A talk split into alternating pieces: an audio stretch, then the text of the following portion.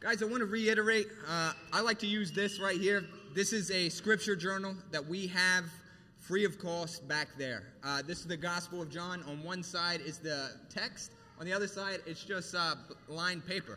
So, as we're going through, if you would be walking through and you see the points and things stand out to you as we're going through the book of John, grab one of those journals, walk with it, uh, walk through that with us, and you can have all your notes in one place. That's just our gift to you. We want to be able to make sure that you are a scripture saturated people, people who are in the Word of God.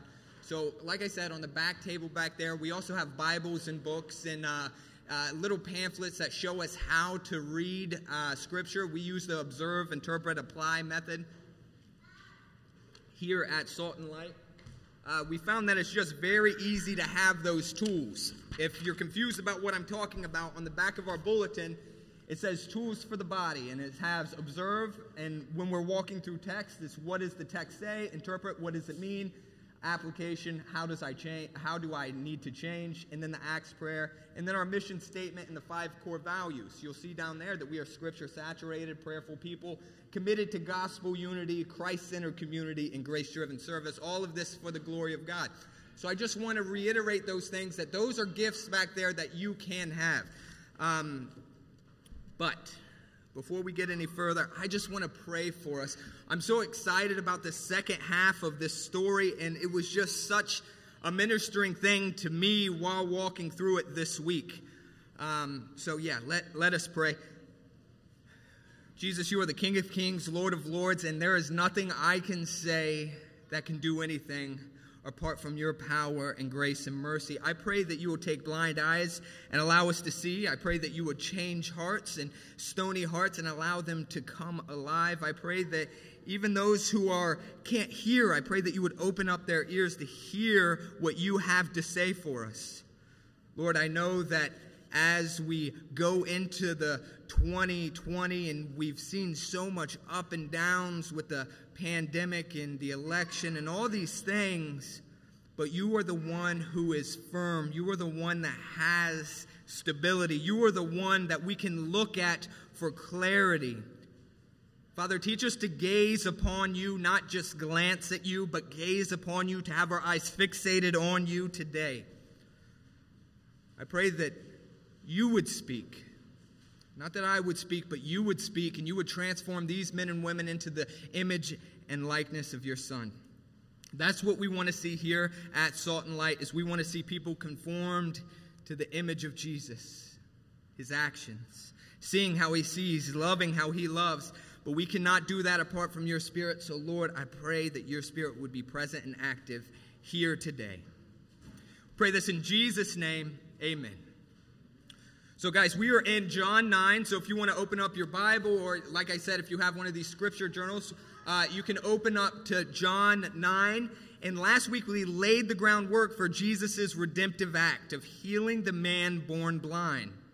And ultimately, we will find out that this man becomes a follower of Jesus. We saw a few things last week that Jesus sees, right? We, we saw that he sees, and his disciples see Jesus' works. We saw that. But ultimately, we saw that the blind man himself sees. And it's an easy miracle to see here. The one that gives the blind man the gift of sight, Jesus does this. It's easy to see this and say it's a wonderful thing. It's amazing thing. It's a breathtaking thing. But I want us to be moved by two other things that we saw last week. This is why I love the OIA Bible study method. You observe first, you take note of everything that is happening. First, Jesus saw sinners. Jesus saw sinners. Jesus sees the unclean, he sees those who the world would overlook. So let us have our hearts softened by the fact that Jesus isn't some God who's like an absentee landlord. He's not some slumlord. Jesus isn't a God who is avoiding you, right? He's wanting to, you know, you to just stay out of his way. If you would just sh- shut up and sit down. Like, our God is not like that. That's why I'm so comforted in the scriptures when I see that Jesus is the one who draws near to the lost and forgotten. That's the first thing that I see, besides the main miracle of a man regaining his sight, that Jesus sees. The second, Jesus takes time to teach his disciples. Isn't that a glorious thing? Isn't that a good thing? What good news that is. I've heard it said that I'm not where I want to be, but thank goodness I'm not where I was. Right? I'm not where I want to be, but thank goodness I'm not where I was. And I thank Jesus that He is willing to keep me in His hands, teaching me day in and day out. Jesus is in the business of teaching His people. We don't have to fall in hopelessness and not know what is going on. Jesus is in the business of loving and teaching his disciples. And this should come as a great comfort to us that the Lord, our Savior, is the one who sees, even if we're far off. Jesus sees, and he doesn't keep walking, he doesn't keep passing by. He draws near to sinners, to the broken, to the heartbroken, to the downcast, to the depressed, to the unclean. In order to see like Jesus, we must see ourselves correctly. First, we need to see ourselves like the blind man in this story. We need to understand, just like the blind man, everyone is blind spiritually from birth. And thank goodness we see that Jesus draws near to the blind. Thank goodness that Jesus draws near to the blind. Nothing in ourselves can force us to see. And that's challenging. That's hard. That's difficult. But the reality is, nothing in ourselves can force us to see. But this is where the grace through faith gives us sight. It is Jesus who saves us. We need to trust in the word of Jesus. We need to trust in his words. We need to trust and what is trust? Trust is obeying, right? If I trust a pilot, I will get on the plane. So I want to make it very clear before we go into the story seeing how Christ works in our life can lead to different responses in the world. That's why I wanted to give us an overview of what we talked about last week. I want us to have this stuff in the forefront of our mind. So I want to make it very clear. I want to draw out some points between Christ, the blind man, and us today as just a foundational point as we move forward, right? I want us to have these things in the forefront of our mind. We will see how this man, the blind man, has an assault on his character, how he's a victim of constant harassment, ultimately being kicked out of the synagogue. And the synagogue is just the Jewish version of a church. This is where people came to hear the word of God proclaimed. So they were kicked out of church. But I want us to remember a little bit of the context of the story before we go any further. First, the blind man in this story, in the beginning, was found outside the temple. Remember, Jesus was getting about ready to get stoned and killed, and he slips away and he leaves the temple grounds, and then as he walks by, he sees this blind man. So, what does it signify that this blind man is found outside the temple? The temple is where God dwells, according to first century, where we can know and experience God. We can be together in fellowship with his people. But this man, in his natural condition, is a sinner and he's alienated from God, but the temple draws near to him. We have to understand that. The beggar, blind from birth, therefore, is unable to see the Savior when the Savior approaches him. This blind beggar is never able to see the light of the world till the light of the world intervened. We have to know this. This man was beyond help. He was helpless and hopeless unless God intervened. There was no surgery that could provide for him any healing, as well as the fact that there, he was unable to purchase any remedy, even if a remedy existed. He couldn't afford it. This man was completely and utterly dependent on God. Also, another point is the eyes of the disciples showed that no human eyes had mercy on this man. Right? All they wanted to know is who sinned. Was it his mom? Was it dad? Or was it him? Who sinned? That's what his disciples say. But Jesus, in tenderness, in gentleness, and in mercy, he drew the blind beggar to himself. Jesus approaches the unapproachable. Know that about our Savior. Jesus announced himself as the only one who had the power to speak light into darkness by saying he is the light of the world. Know that Jesus provided the opportunity for a miracle, but also a command to be followed. And a blind beggar had nothing in this world except Jesus and his word, and he obeyed and he gained his sight. We have to understand this as we go forward, okay? I just want to be clear on where we were at last week, where we're at this week. These are the facts from the story that should highlight the fact that we are the blind beggar. We are the one who is lowly. We are the one who is lost. We are the one that is in need of mercy. And when Jesus sees us, he draws near to us, and in his mercy, he gives us sight. That's the correct interpretation of this story. When we're looking at how does this apply, we are the blind beggar. To make it clear for our walk as Christians, that even if we are blind, just like in the Amazing Grace song, we can see. Know this that the world will have issue with you. There will be opposition to you walking out what Christ wants you to walk out. Being like Jesus will cause some hostility. Jesus says repeatedly that the world will hate you. He says this later in the Gospel of John If the world hates you, know that it has hated me first before it hated you. If you were of the world, meaning if you did worldly things, if you were behaving like the world does, the world would love you as its own. But because you are not of the world, but I have chosen you out of the world, therefore the world hates you. We know this. The world will hate people who follow Christ follow Christ, disciples of Christ, do the works of Christ, obey Christ, not just call themselves Christians. We can't just fall into that trap of, yep, I'm a Christian, bearing fruit of a Christian. When we have been brought to life by Jesus, our value system should be changed.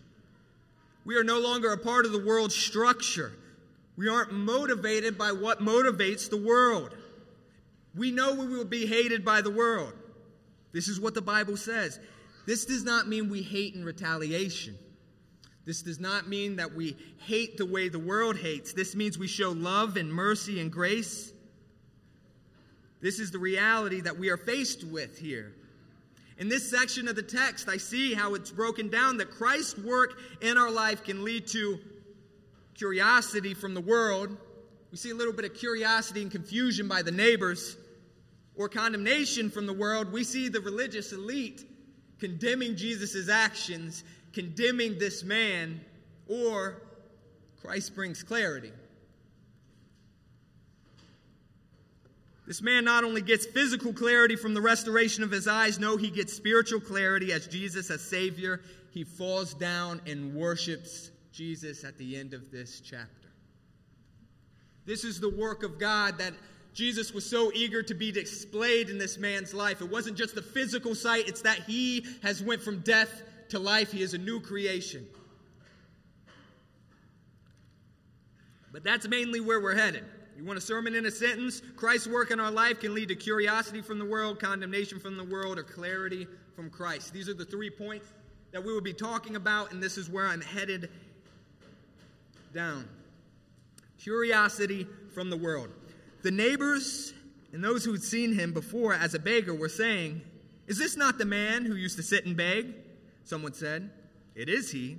Others said, No, but it is like him. He kept on saying, No, I am the man. So they said to them, How were your eyes open? And he answered, The man called Jesus made mud and anointed my eyes and said to me, Go to Siloam and wash. So I went and washed and I received my sight. They said to him, Where is he? And he said, I don't know. It's the first part of the story, but notice how the people were somewhat close to this man. They were somewhat close to this man. They seen him, and he seems unrecognizable. They can barely recognize this man, even though they were neighbors. And I tell you what, that convicted me. That really convicted me. They're asking the man who used to sit and beg. What are they asking? I was thinking about this as I was journaling. Do you guys know what shirt I wore last week? what shoes maybe your spouse had on yesterday, what they were wearing? What about your neighbors? Do you know their name? Do you know anything about them? You might see them daily. This, even though it happened in the first century, is so relevant to us right now. How often do we go around our life and see things or people, vaguely recognize them? Right? We often in our life are just glancers. We don't gaze at anything.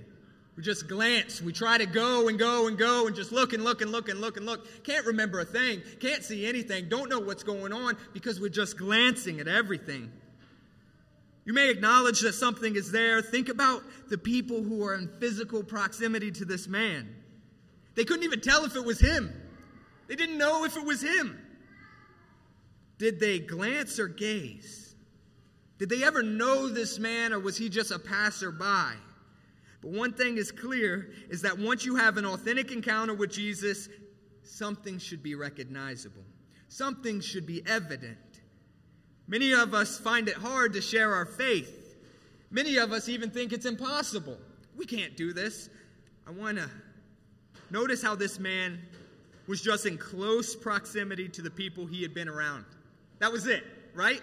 He didn't go into an evangelistic crusade. He didn't go to a, a, a, conference or anything like that. He was just in close proximity with the people he has always been around. But an encounter with Jesus has left him so radically changed, they asked him, Hey man, what's going on? That's why in 1 Peter 3:15 it says, But in your hearts, honor Christ the Lord, always being prepared to make a defense to anyone who asks of you a reason for the hope that is in you and do it with all gentleness and respect. This implies that if our lifestyle conduct should be so countercultural, our love should be so confusing, our joy should be so evident that people can't help to ask, What is going on with this guy? How is it that you are different? How is it, or what is it, that you have hope in? How does this man respond? It's so good because people ask me, how, how do you share your faith, Josh? How do you share your faith? Give me some tips on evangelism. I will give you tips on evangelism, and it is found in verse 11. I'm going to read it, and then we'll talk about it. He answered, This man called Jesus made mud and anointed my eyes and said to me, Go to Siloam and wash. So I went and washed and received my sight. That's it. You know what he did? He clearly recounts what Jesus did for him. That's it. This man says, Jesus did this. I am different. I am changed. I have hope because Jesus did this. Jesus did it. I didn't do anything. Jesus did it. I've been changed because of Jesus. The world can respond in various ways to Christ in your life, and we will see how the religious leaders have condemned this man. But here, the neighbors are curious. They're even a little bit confused. They just want to know how life change has taken place, how this man was blind, but now he sees. The practical takeaway for us is be quick to recount how Jesus has helped you. Be quick to recount the things. I talk about this, and I please, I mean this. This is why journaling is important. This is why writing down these Ebenezer's, right? In the Old Testament, we talk about these rocks of remembrance. I call them stones of faith or bricks of faith that build a firm foundation Write down the ways that God has shown you and showed up and provided because you're going to have dark nights. You're going to have hard nights. You're going to have difficult days. You're going to be like, God's not here. He's not present. You're going to have these dark nights of the soul and you have to sit down and be like, no, but He is faithful. I know that He is. We need to be quick to recount how Jesus has helped you and provided hope for you, not even for other people around you, but for you yourself. I need that. If you are a Christian, write down these things, please. Notice this man didn't have to add any glitz or glamour. This man added nothing to the story, just a powerful story of what God did and how transformative it was. And I know what you're probably thinking. This dude was blind, Josh, and he received his sight. This guy was blind and received his sight. I, my story doesn't add up to that. I was saved at eight years old, nothing cool happened. But I want to tell you today that the reality of the creator of the universe, the light of the world, coming down in flesh, meeting you in a place where you're at, and choosing to reveal himself to you is a miracle. Is a miracle. Do not glance at what Christ has done for you, but gaze on it. Have your eyes fixated on it. There is no boring testimony. The light of the world is shining today, and he is illuminating eyes and hearts to his true nature. But not everyone receives this light. Some love darkness. They would rather stay there. They would rather attempt to reason their way out of clarity because there's condemnation from the world. This is a large section of text. I'm going to be pulling out some things, but I don't like to skip anything in the Word of God, so I'm going to read a large section, starting at verse 13. Condemnation from the world. They brought the Pharisees the man who had been formerly blind. Now it was a Sabbath day when Jesus made mud and opened his eyes. So the Pharisees again asked him, How did he receive his sight? And he said to them, He put mud on my eyes, and I washed and see. Some of the Pharisees said, This man, talking about Jesus, is not from God, for he, has, he does not keep the Sabbath. But other, others said, How can a man who is a sinner do such things? And there was a division among them. So they said again to the blind man, What do you say about him, since he has opened your eyes? Talking about Jesus. He said, Well, he's a prophet, talking about Jesus. The Jews did not believe that he had been blind and received his sight until they called his parents and the man received his sight. Verse 19 says, They asked him, Is this your son? Talking about the blind man. Who says he was born blind? How does he now see? Verse 20 says, His parents said, We know that this is our son and that he was born blind, but now how he sees we do not know, nor do we know who opened his eyes. Ask him. He's of age. He will speak for himself. Verse 22 His parents said these things because they feared the Jews. For the Jews had already agreed that if anyone should confess Jesus to be Christ, that they should be put out of the synagogue. Remember, synagogue is a fancy word for the place where teaching happens. So think of uh, church. Think about how we are having teaching right there. Uh, so that put him out of church. Therefore, his parents said, he is of age. Ask him. So, for the second time, they called a man who was born blind, and he said to them, Give glory to God. We know that this man is a sinner, talking about Jesus. And he answered them, Whether this man is a sinner, I do not know, but one thing I do know, that I was blind, now I see. They said to him, What did he tell you? What did he do to you? How did he open your eyes? He answered them, I have told you already, and you wouldn't listen. Why do you want to hear me again? Do you also want to be his disciples? And they reviled him, saying, You are his disciple, but we are disciples of Moses. We know that God has spoken to Moses, but as for this man, we do not know where he comes from. This man answered, Why? This is amazing thing. You don't know where he comes from, yet he has opened my eyes. We know that God does not listen to sinners, but if anyone is a worshiper of God and does his will, God listens to him. Never since the world began has, anyone, uh, has it been heard that anyone has opened the eyes of a man born blind. If this man were not from God, he could do nothing. Verse 34 And they answered him, You were born in utter sin. Would you teach us? And they cast him out. Notice the difference between the religious elite and Jesus. Notice the difference. Jesus is the one who draws near to people, and the religious elite have people bring them to them. Notice that. Verse 13 they brought the Pharisees to the man who had formerly been blind. They have a pretext to who Jesus is. This is a man who broke the Sabbath. This man can't be from God. Look how these men were not curious at the amazing work that a man who was born blind received his sight. No, they were looking to condemn him. They missed the reality that the work of God was on display, that God is wanting to see redemption and reconciliation amongst his creation. He is the God who wants to restore. Jesus wants to give this man true rest on the day of rest. That's why he heals on the Sabbath. But Jesus didn't fit into their preconceived notions. These men were more blind than the blind man who was blind just days before. Notice their response. Some of the Pharisees said, This man is not from God. He does not keep the Sabbath. But others said, How can a man who is a sinner do such things? And there was a, a, division amongst them. The man says he is a prophet, and the Jews did not believe that he had been born blind to receive his sight until they called his parents. They couldn't believe the man's testimony. They thought, ah, there's something going on here. Something's not right. They were having the wool pulled over their eyes. In fact, they were just blind to the work of God moving around them.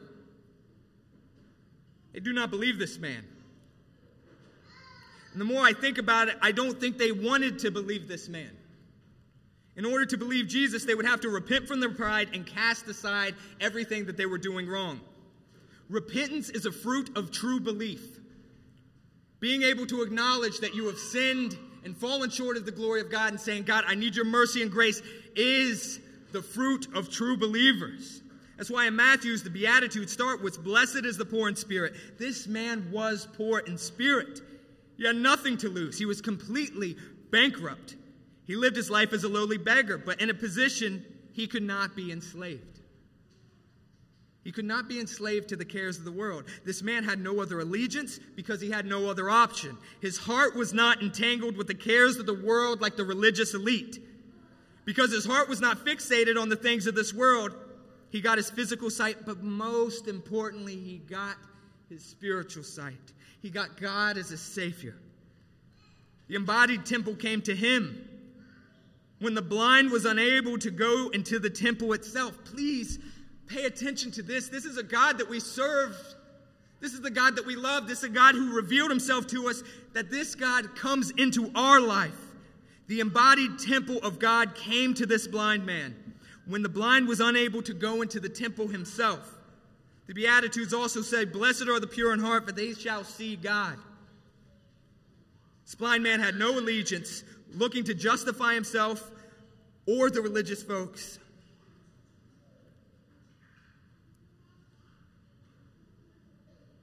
The religious elite had allegiance to fame, to money, to power, to respect to allegiance. Their hearts were entangled in the cares of this world. But that blind man had no allegiance. And looking to justify themselves, they said, I demand to talk to your parents. What the parents say? It's what the Pharisees asked. Is this your son, who you say was born blind? How does he now see? The parents answered, we know this is our son, and he was born blind. But how he sees, we do not know, nor do we know who opened his eyes. Ask him, he's of age. He can speak for himself. The most heartbreaking verse, in my opinion, there's a few here, but I hate this idea. His parents said these things because they feared the Jews, for the Jews already agreed that anyone who should confess Jesus as Christ would be put out of the synagogue. These men were so power hungry that in order to keep the religious statutes, they threatened to force people away from God. This is what the blind religious elite do. They not only couldn't see the Son of God who was right in front of their midst, they were using fear and intimidation to blind the eyes of others. Let us never be like this.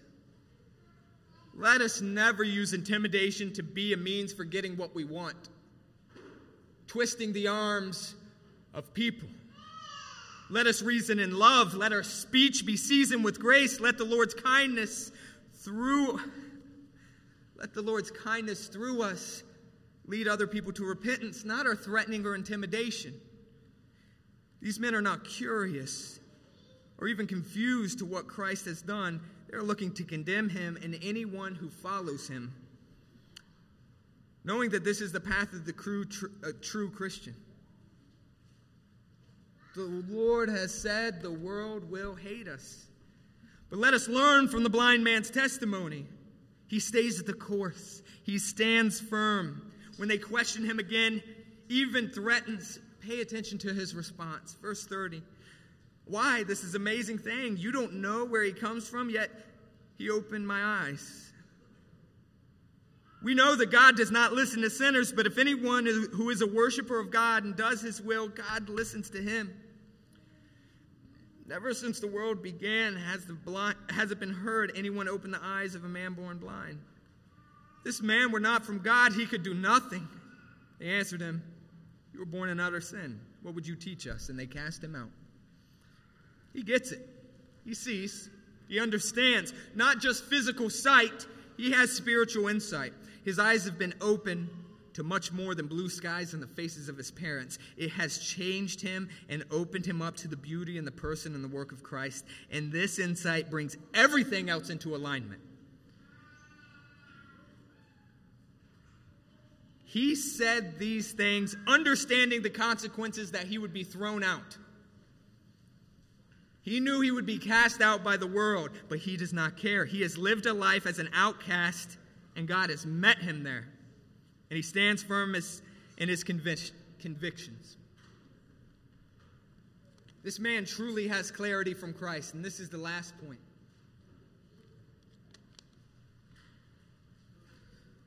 Verse 35 Jesus heard that they cast him out, and having found him, he said, Do you believe in the Son of Man? He answered, and who is he, sir, that I may believe in him? And Jesus said to him, You have seen him, he who is speaking to you. And he said, Lord, I believe, and he worshiped him. Jesus said, For judgment I come into this world, for those who do not see may see, and those who see may become blind. Some of the Pharisees near him heard these things and said to him, Are we also blind? Jesus said to them, If you were blind, you would have no guilt, but now I say to you, uh, but now that you say we see, your guilt remains. What a beautiful section. The man who has been cast out from the place where men should be able to meet God. God meets him there. Know this, please. Understand this, please. God meets him there. Jesus is the God of the outcast. If you feel lost, if you feel hopeless, if you feel abandoned, God is the God of the outcast. He draws near to those who are far off. Let that sink into your heart. Do not think that God is only for the ones who have it all together, the leaders, the elite. No, He is the one who draws near to the outcast. And what does He do? Let me read this slowly. Jesus heard that He had cast him out. And having found him, He said, Do you believe in the Son of Man? Jesus heard that this man was cast out, and he finds him. Brothers and sisters, our Savior finds you. He seeks after you. He comes to where you're at in your most downcast moment. Imagine the joy that this man probably just felt. For the first time, being able to worship, to see his family, to be able to see his friends, to be able to see his neighbors, and immediately getting waves and bombardment of condemnation cast out once again. But Jesus seeks him. Jesus finds him. Jesus asks the simple question that we that he is still asking today. Jesus asked, "Do you believe in the Son of Man? Do you believe in the Son of Man? Do you believe in Jesus, his death, burial, resurrection, his life, his life that was lived in perfect obedience for you, a gift to be received, Jesus' life is the life that the Father sees. Jesus' obedience is the obedience that God the Father sees when He looks at you. And this is why we have access to the Father. This is why we have a reason. This is why we have hope. This isn't about me. This isn't about what I can do to please God. Because God is completely pleased in Jesus, and Jesus has been given as a substitute. And this clarity is the clarity that Jesus provides. Verse 36 says, He answered, And who is he, sir, that I may believe in him? And Jesus said to him, You have seen him. He is the one who is speaking to you. And he said, Lord, I believe. And he worshiped him. And Jesus said, For judgment I come into this world, that those who do not see may see, and those who may see may become blind. Know this that Jesus is the giver of sight. If you are born blind, you can receive your sight from Christ. Know that. He will show you your purpose, your meaning, what those things look like in Him. Everything is skewed if we don't have our vision set on Him. The issue is that pride fills our hearts and blinds us. If we think we see, but we do not see through Jesus' eyes, we are still blind. There's no way we can see apart from Christ. This day can be the day that we go to the pool of Siloam. That can be our moment for us today. Go into that pool and wash. Wash our eyes, knowing that Jesus Christ is the only one, but He washes away all of our sins, that we can stand spotless before God, that He is our Savior, our King. And just like the blind man, we get to fall down and worship Him, knowing that He is the author and perfecter of our faith. I just want to close us in prayer. Father, thank you for these men and women. Thank you for these children. Thank you for the people who can hear. Thank you for the eyes that have been opened. Thank you for the hearts that have been opened. I pray that you give us wisdom and understanding, hope, and peace. You are our God. You are our Savior. You are our King. Teach us to see like you see to care like you care, to love like you love, because that's what Christianity looks like biblically. It looks like Jesus, doesn't look like the world. I pray that we would be countercultural, not countercultural for the sake of being cool, but just biblical. Teach us to love our enemies. Teach us to love those who persecute us. Teach us to be gentle and kind. I pray that we would all live lives that outsiders would look and say, What is the meaning of hope in this man or woman or child? And we could say with confidence, Jesus Christ, my King. Be with us this week. In Jesus' name, amen.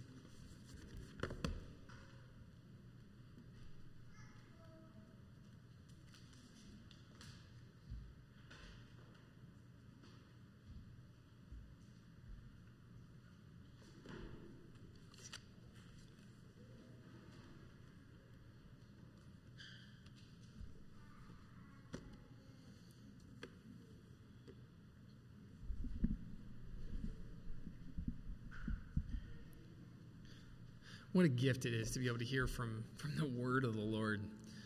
Um, that really was it was it was so good to hear, and I, I hope you are all able to, to take notes if you're a note taker.